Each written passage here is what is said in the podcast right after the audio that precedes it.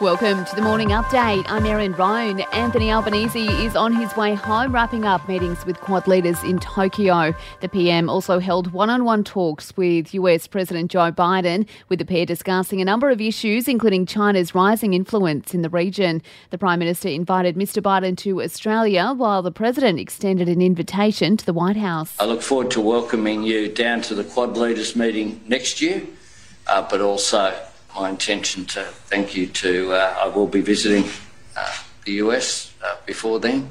Look forward to. I'd like to uh, invite you to, to that. US well before that. Thank you.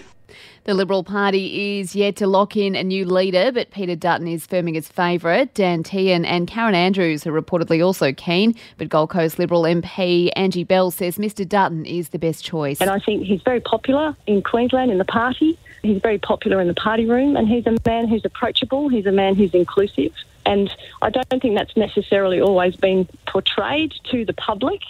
More pain for the hip pocket with power prices on the way up across the country. The Australian Energy Regulator is expected to reveal a 10% jump in market offers tomorrow, which retailers are tipped to pass on to us. It will add about $200 to the annual household bill.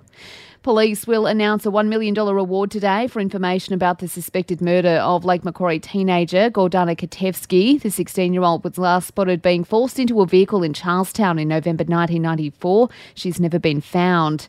Overseas, NATO's Secretary General says he thinks Turkey will eventually agree to Finland and Sweden's bids to join the military alliance. Jens Stoltenberg says Turkey's security concerns will be addressed. Turkey has expressed concerns related to terrorism, to, to their security interests, and I'm confident that we will be able now to solve these issues and to agree And Anthony Albanese's dog has joined Twitter. Toto has jumped on the platform under the handle Australia's first dog.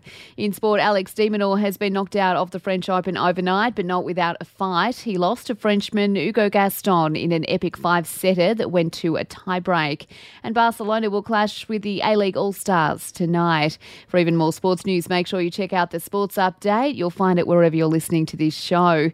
In entertainment news, and the judge in Johnny Depp's defamation case against ex wife Amber Heard has rejected an effort from his lawyers to dismiss her $100 million countersuit against him. He tried to get it thrown out because of gaping holes in her claims, saying she's failed to prove any actual malice. And another hit for Kanye West with revelations someone defrauded his failed 2020 presidential campaign. The person who was unaffiliated with the campaign swiped almost four grand in funds to pay off their own credit cards.